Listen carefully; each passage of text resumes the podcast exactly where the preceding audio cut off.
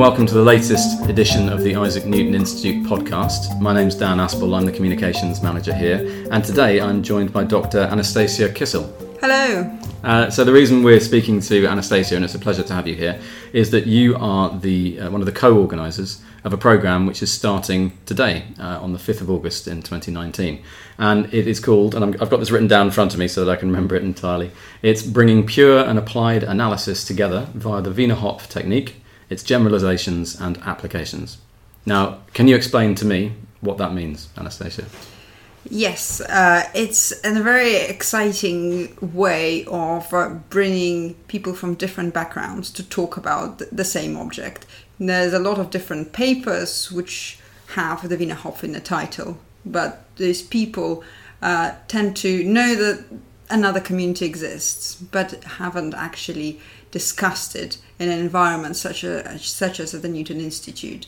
So uh, their idea is that we bring people from the pure as a, a applied analysis, stochastics, numerical analysis, and we all interact, and hopefully the different viewpoints of this uh, um, technique will come come out mm. from that. Okay, well, I've, I've leapt right in there with speaking about the program because it's a very exciting thing uh, and to be beginning here in, in August.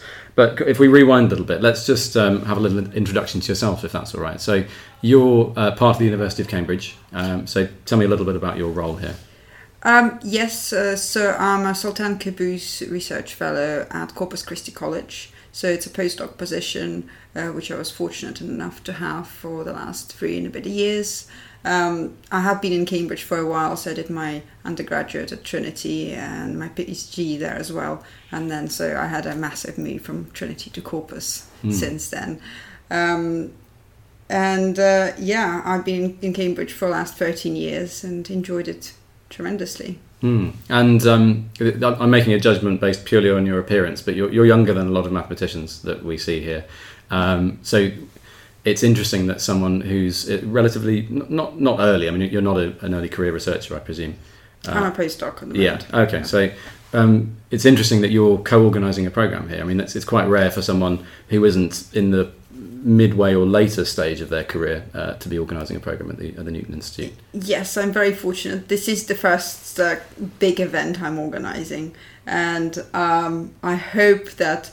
Uh, my enthusiasm for it would make up for the lack of uh, experience uh, in organizing events such like uh, this. But uh, yeah, it's very exciting because there's a lot of aspects of organizing events which you don't think about until you actually start mm, yeah. dealing with it. Yeah, and, and I imagine in the case of uh, a program here, a lot of that is the, the people who are going to be invited, the program participants who will be who will be taking part and enjoying this research with you. Is that is that one of the main challenges? Would you say? Uh, I think I was fortunate enough that the Newton Institute took over all the practical aspects. Uh, oh, of course, of, but, of organizing. Yeah. But uh, yeah, I'm, I'm I'm looking forward it was always my dream to uh, from my background which was rather pure and then going to more applied stuff mm. to join those areas together and get uh, different mathematicians from different backgrounds sharing their passion and coming up with the list of those those names of the people who might want to take part. Yes, that's why uh, when I was uh, deciding to organize this, I decided to pick people from different backgrounds to be on the co-organizing committee, mm. so that uh, we could together come up with, with, a list of people who have the right expertise mm. and to, that there's some personal connections. Yeah. Uh, it's easier to invite people when you can say hello, um, I, I, I know you do want to come and we're going to have some good time doing maths together. Mm. And, and you mentioned personal connections there. I mean, one interesting aspect of this program in particular is that it's also the uh, the area of the current director, uh, Professor David Abrahams. And I, I, know that you've worked with him before, haven't you, Anastasia?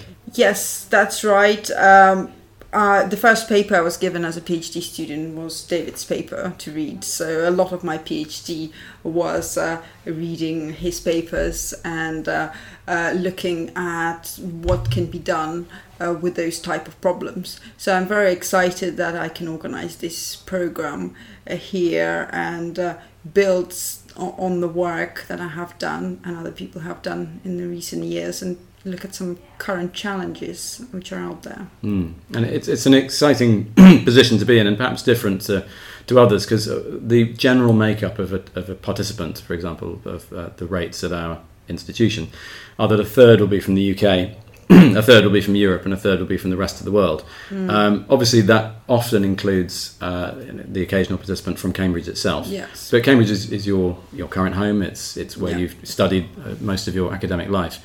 Uh, how do you feel organising a program in your own backyard, so to speak?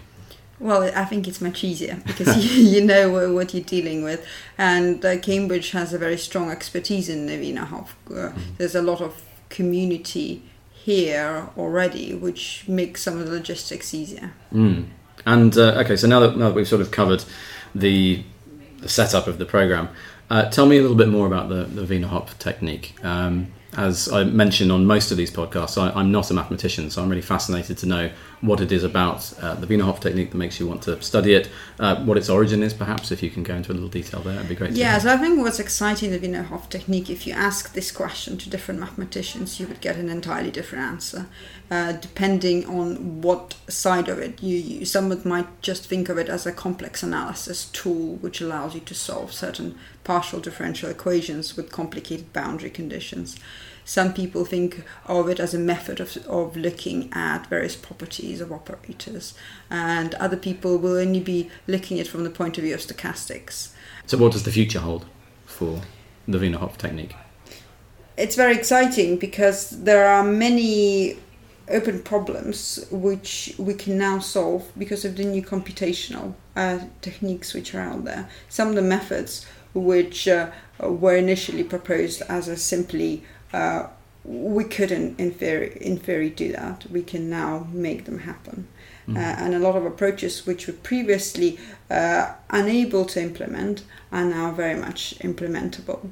Uh, and it's a time where we can uh, bring the community together and uh, look forward to many material challenges so we can have. For so for example in multi-scale problems you have many transitions between the boundary conditions.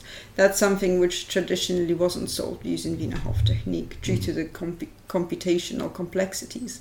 But now we can look into those areas in more detail.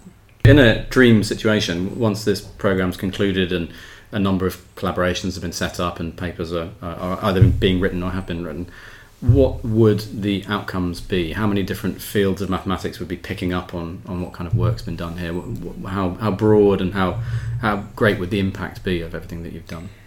I think uh, this is a month long program, so we have to be uh, realistic as well as optimistic. And the aim of this program is really to uh, clearly uh, map the directions that uh, this method can take. Mm. And then it will be in the case of the consecutive years to come where this clear map will manifest itself into great uh, improvements in various uh, areas. Mm. And uh, is there anyone in particular, or any group of people in particular, that you're looking forward to collaborating with here? Because as uh, anyone that's listened to this podcast before or visited the Newton Institute will know, th- that's really the most important thing about what happens here. It's getting together people from all over the country and world who may not uh, have met in person before and who have shared specialisms, and they can sit down and, and work together intensely for an uninterrupted period of time. So it, I've rambled, but is there anyone in particular that you're looking forward to working with? Well, uh, I, am lucky enough because I'm the organizer, so I can. Uh, I have picked people. All the people I've picked are people that I'm very much interested in working with, and uh, it's a case of we'll have to live and see uh, which directions will be the most productive uh, out of there. But there's just so many different possibilities uh, uh, for collaborations and for interdisciplinary research in this program that is very exciting. Excellent. So it's been a, a real pleasure speaking to you, and I, I look forward to seeing how the program develops. Thank you. Yeah, thanks very much.